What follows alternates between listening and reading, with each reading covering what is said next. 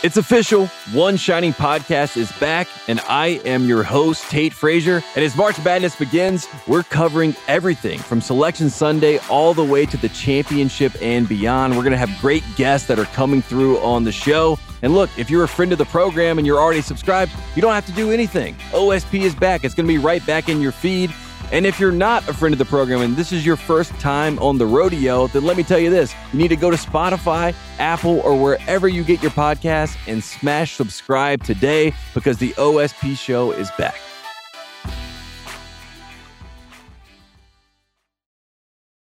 This episode is brought to you by Jiffy Lube. Cars can be a big investment, so it's important to take care of them. I once got a car that I started out with 25,000 miles on. I got it to over 200,000 miles because I took care of it. You know how you take care of a car?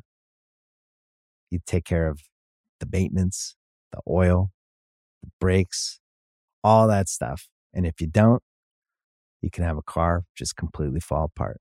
When your car needs maintenance, head to Jiffy Lube. They provide automotive excellence at speed. Get your oil change, brakes checked, tons of other multi care services. It's all done by expertly trained technicians who actually care about taking care of you and your car. Jiffy Lube, car more. To find coupons and start an instant online estimate, visit jiffylube.com. This episode is brought to you by Anytime Fitness. We're not all professional athletes, but we all have health goals. That's why Anytime Fitness gives you access to personalized plans and support from a coach. Plus, you can track your training, nutrition, and recovery progress with the Anytime Fitness app, just like the pros. With 24 7 access to more than 5,000 gyms worldwide, get more from your gym membership. Visit AnytimeFitness.com to try it for free today. Terms, conditions, restrictions all apply. See website for details.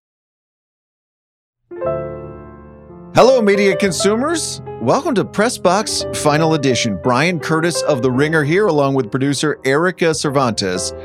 If you listen to Monday's show, you know that David Shoemaker and I have been thinking more and more about the 2024 presidential election, which is really the 2023 presidential election since it's happening right now. Nikki Haley in for the Republicans, Donald Trump, of course, in, Joe Biden in, we think.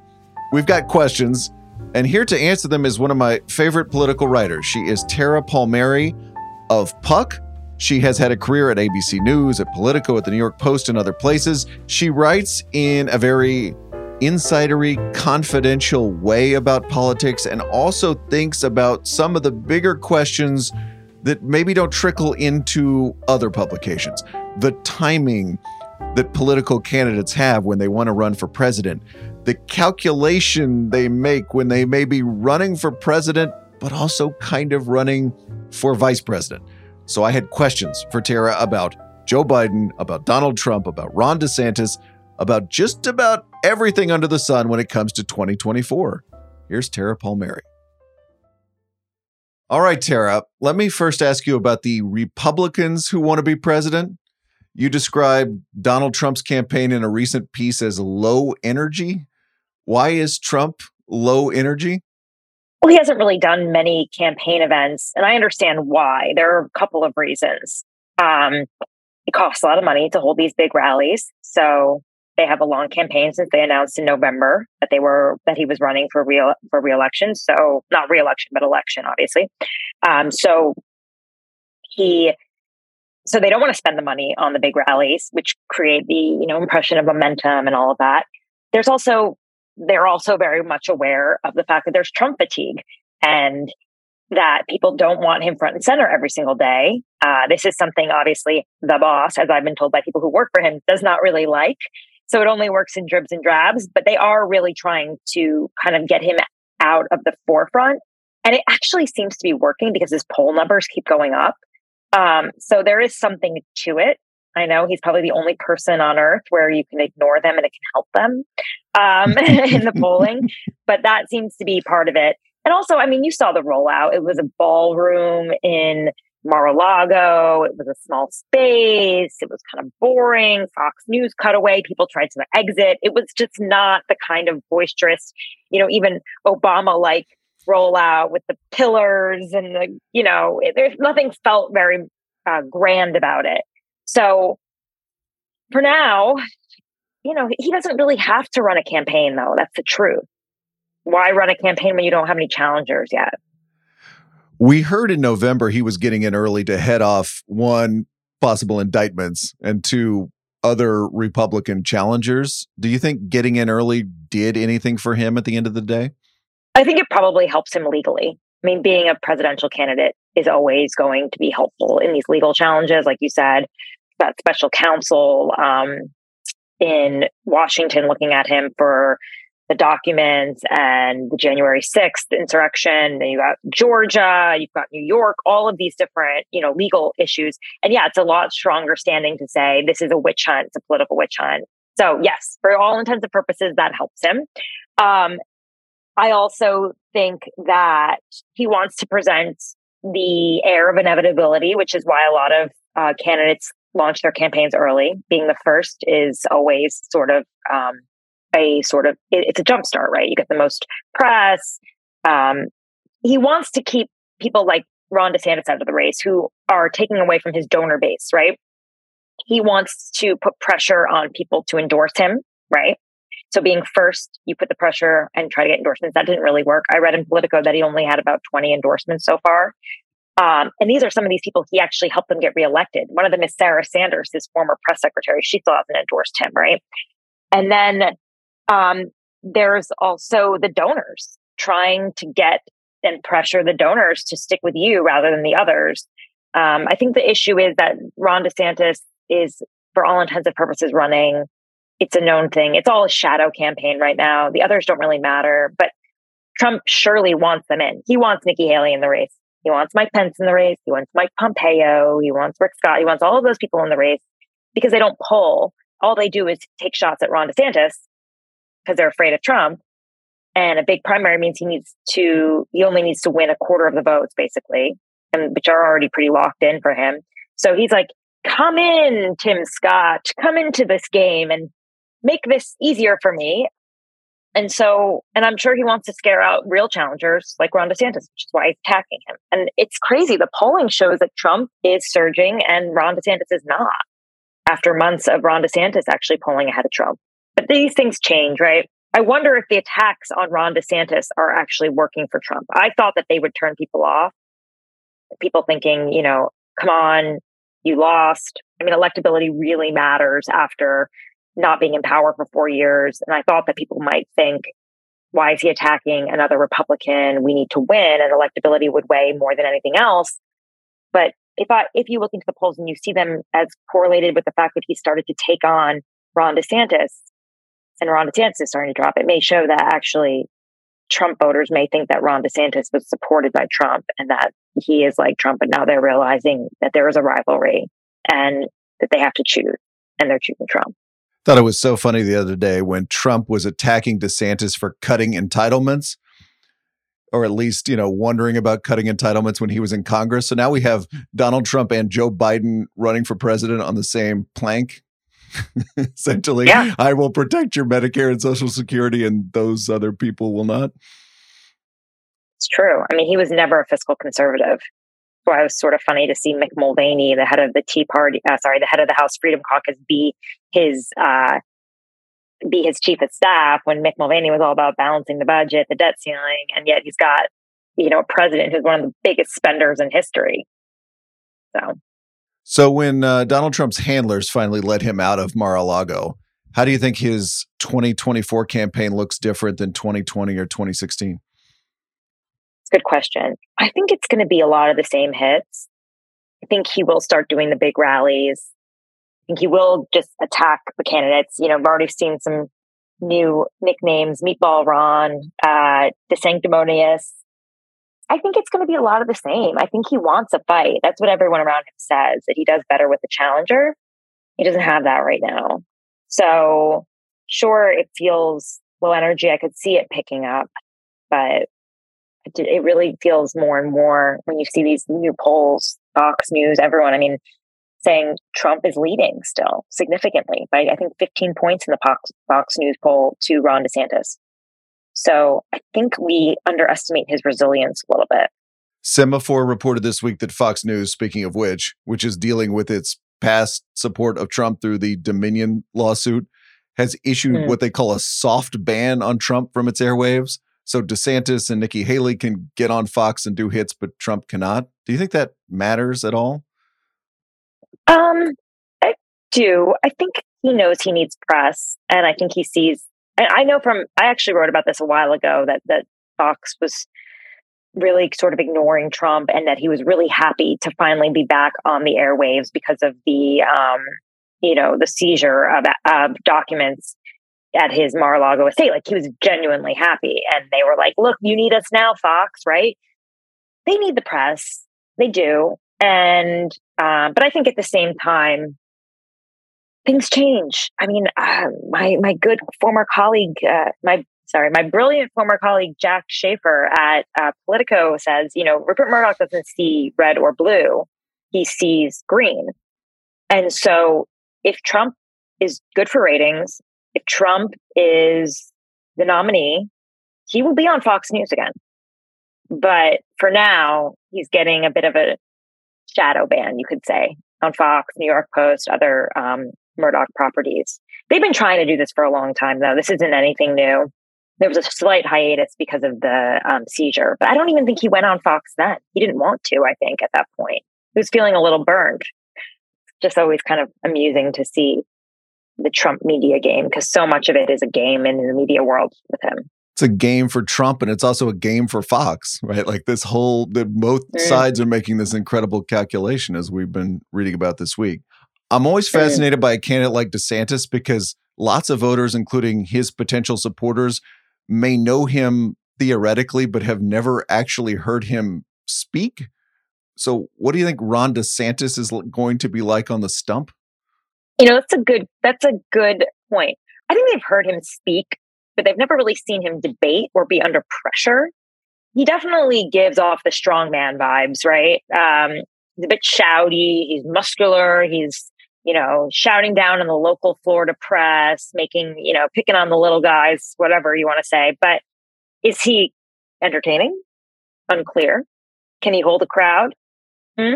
He doesn't really like one on one contact. We know that from everyone who's around him.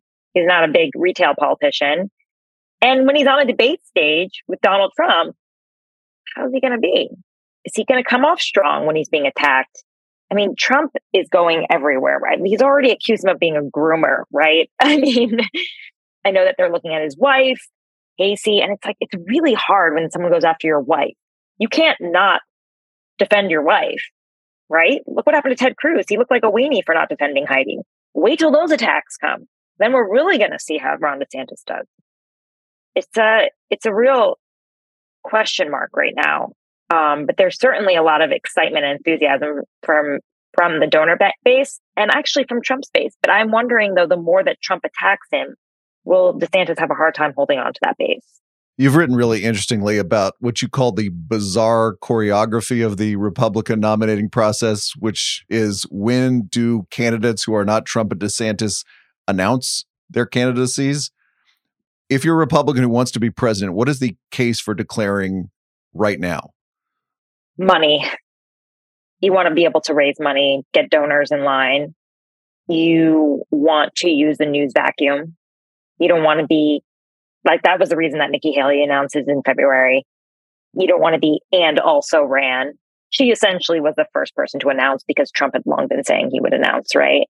So she gets a at least, you know, a story about she's going to announce, a story about the video, a story about this, the actual announcement coverage. It's good for her, right?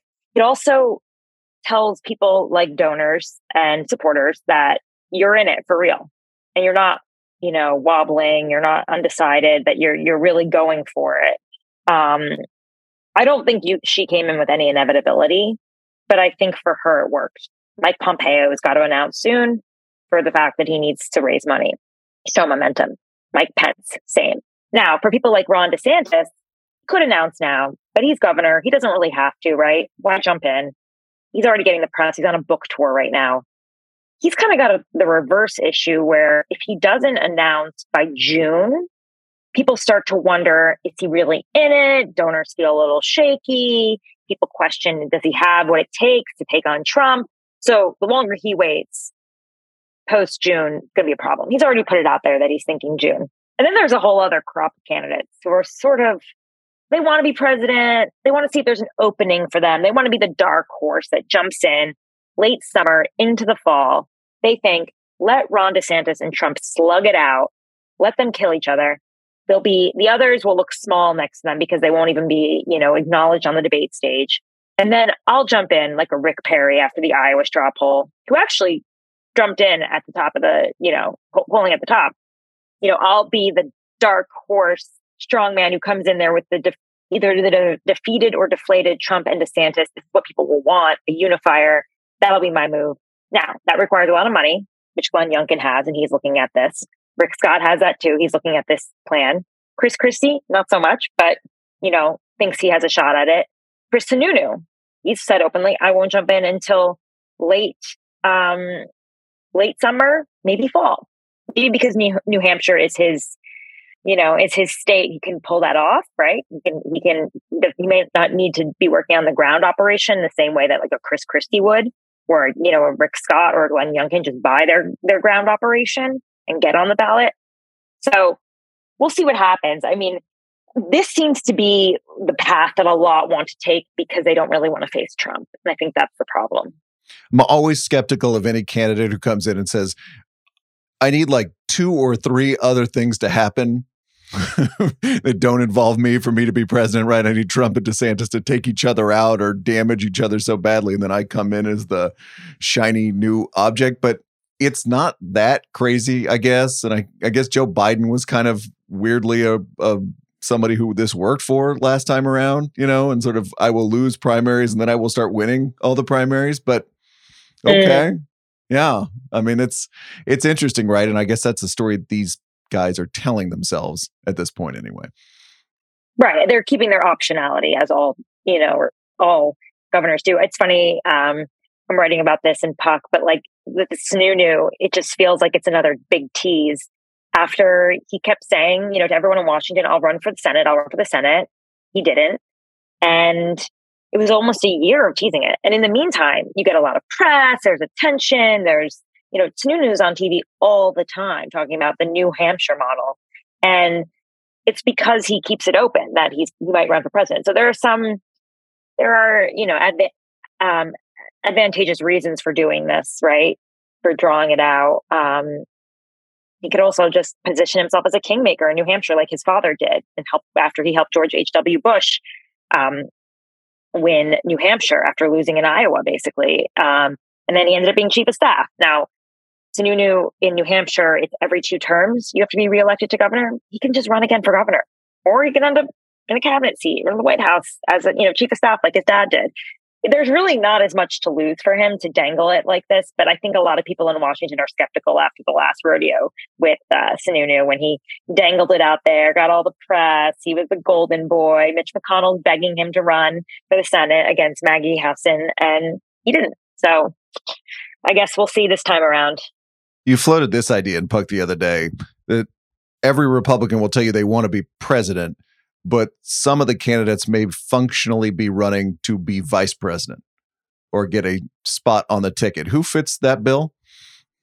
I mean, I could see, I know Nikki Haley certainly is not, I think Nikki Haley isn't running for vice president in her mind, but she might be in some quiet corner. I think people like maybe Mike Pompeo Tim Scott for sure. He won't even say how his policy differences are different than Trump's. Like literally ask, how are your policy differences different than Donald Trump's? And he just could only compliment him. To me, that's someone who's running for a running mate position um, or afraid to take on Trump. And Trump has spoken pretty glowingly about Tim Scott. I think he sees him as someone who can help him with the African American electorate. Trump could use some help with suburban women. I mean, maybe Nikki Haley is the person for that. Um, I think the dark horses aren't jumping in to be vice presidents. I think they're jumping in to see if there's an opening.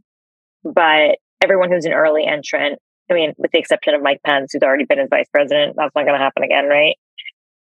To him, to me, his lane is kind of hard to see at all because he's so hated by um, Trump. But you know what? Things change, things happen. Um, we'll see how it goes one thing you guys do on Puck so well is give us all a sense of the room So let me ask you this Who do people in Washington think is going to be the Republican nominee? Trump or DeSantis. But Democrats hope it's Trump rather than DeSantis. They say like Trump is our best, is our one of our best assets in terms of getting their votes out.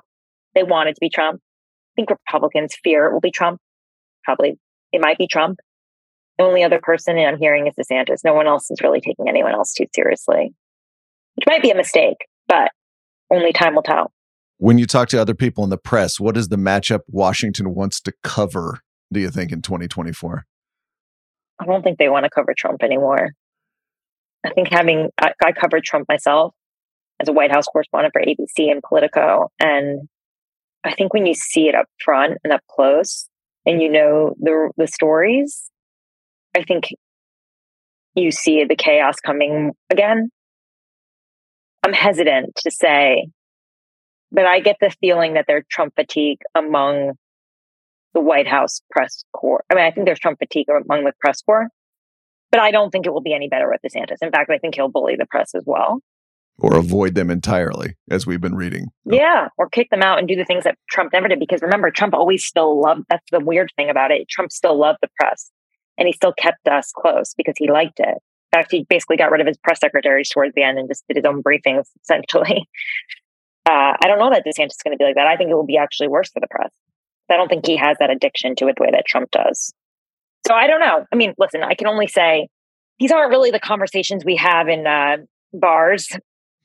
I think everyone's still just sort of like, I feel like we're still covering Trump. That's the other thing. It hasn't really stopped, but we'll see. This episode is brought to you by Jiffy Lube. Cars can be a big investment, so it's important to take care of them. I once got a car that I started out with 25,000 miles on. I got it to over 200,000 miles because I took care of it. You know how you take care of a car?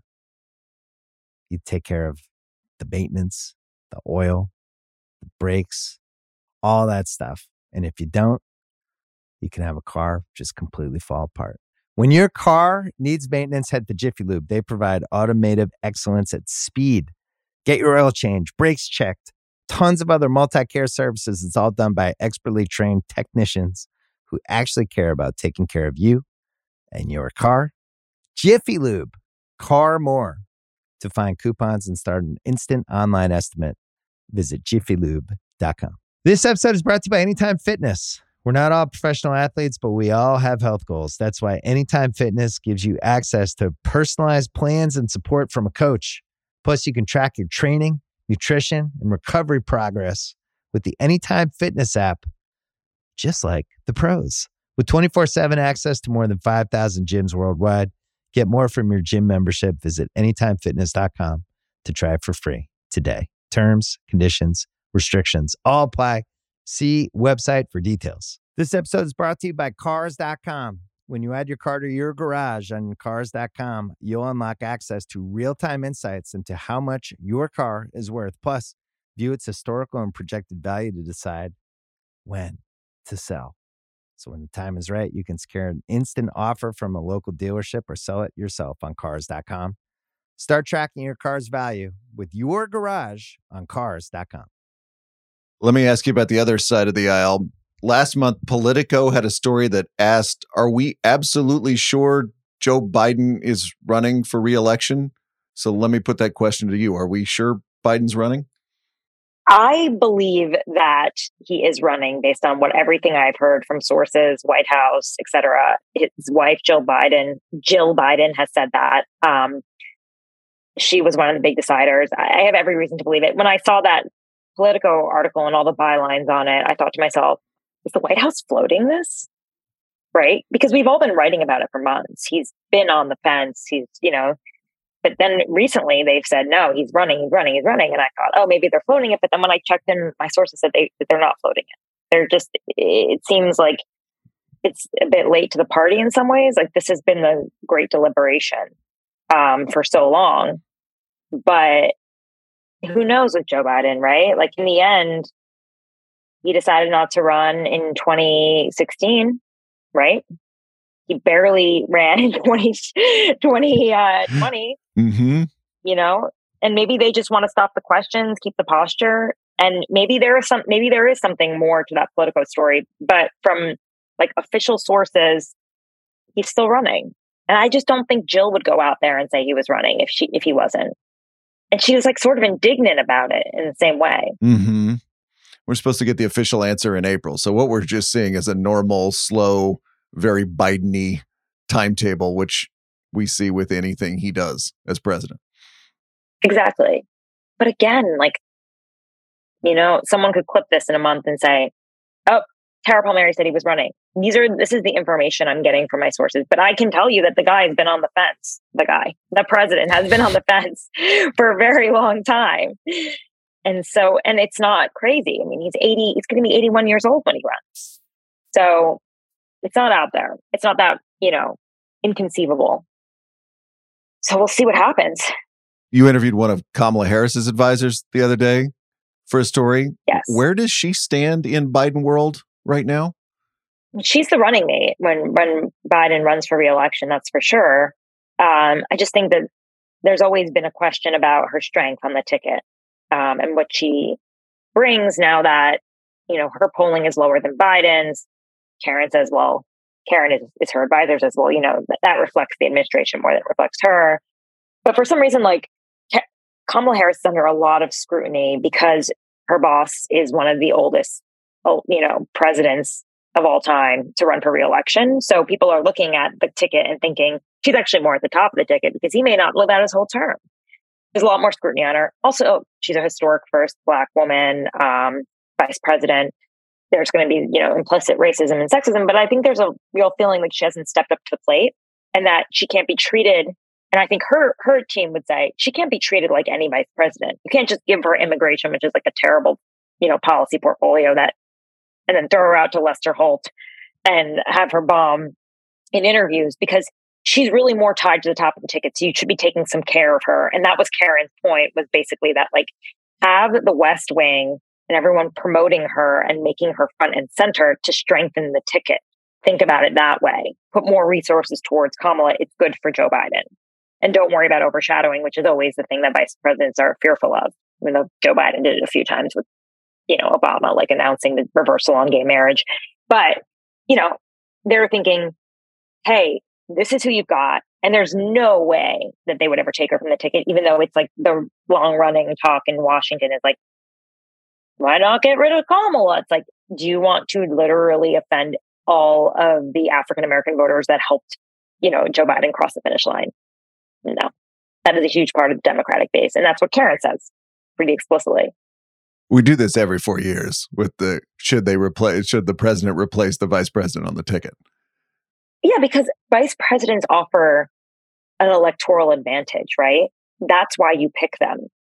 Biden was the elder statesman to obama's young neophyte like cool energy.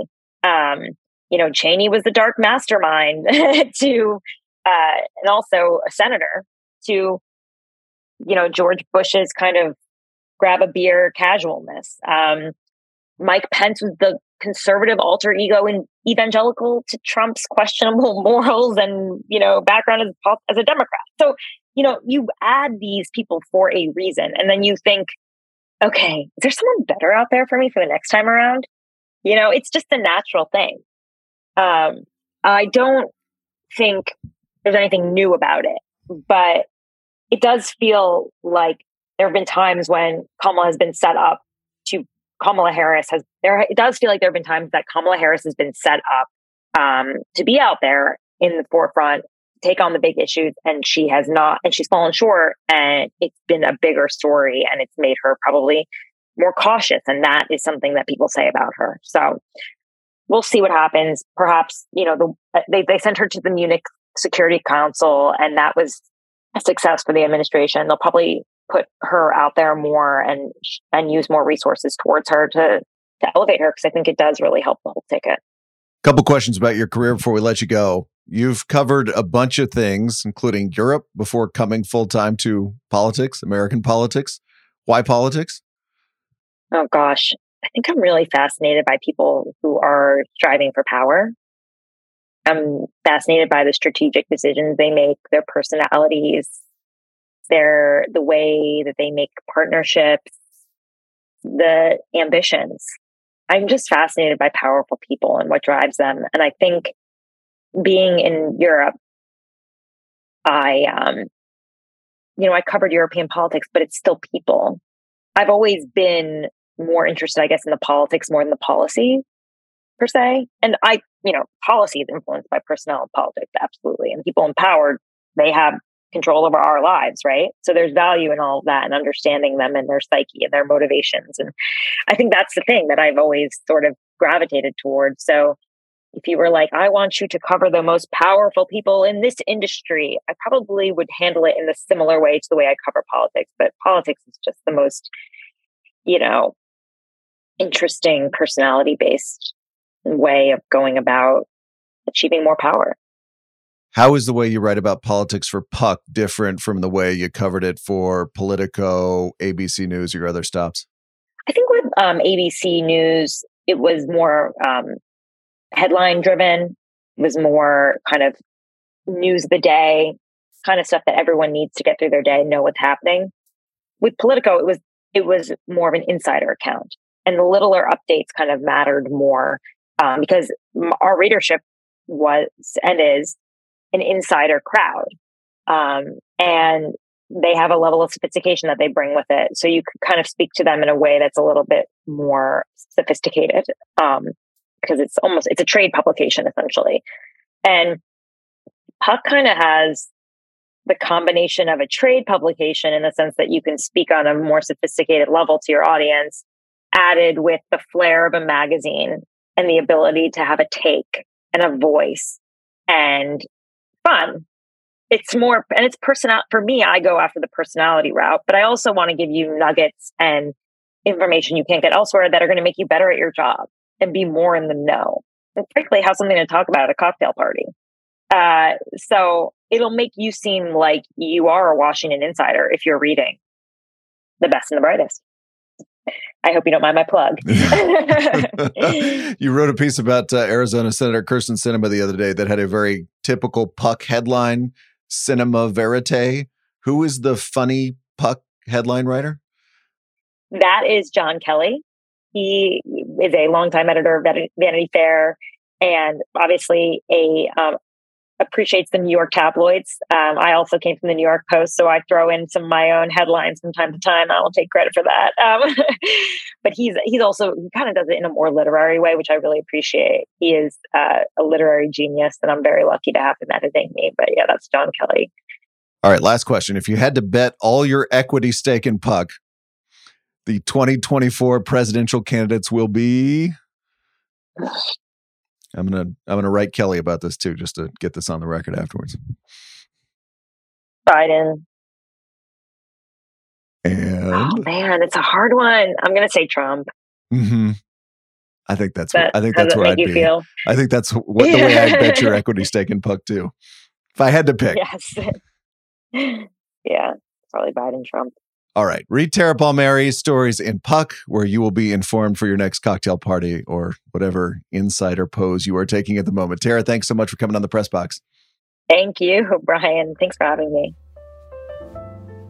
All right, that's the press box. I'm Bryan Curtis. Production magic, as always, by Erika Cervantes. David Shoemaker and Arbeck Monday. I'm working on a segment about the Oscars because we are getting close to Oscar time, and there is a lot of Oscar media overlap. Ron DeSantis, speaking of presidential candidates, is also trying to create his own media. We'll talk about that and, of course, have more lukewarm takes about the media. See you soon.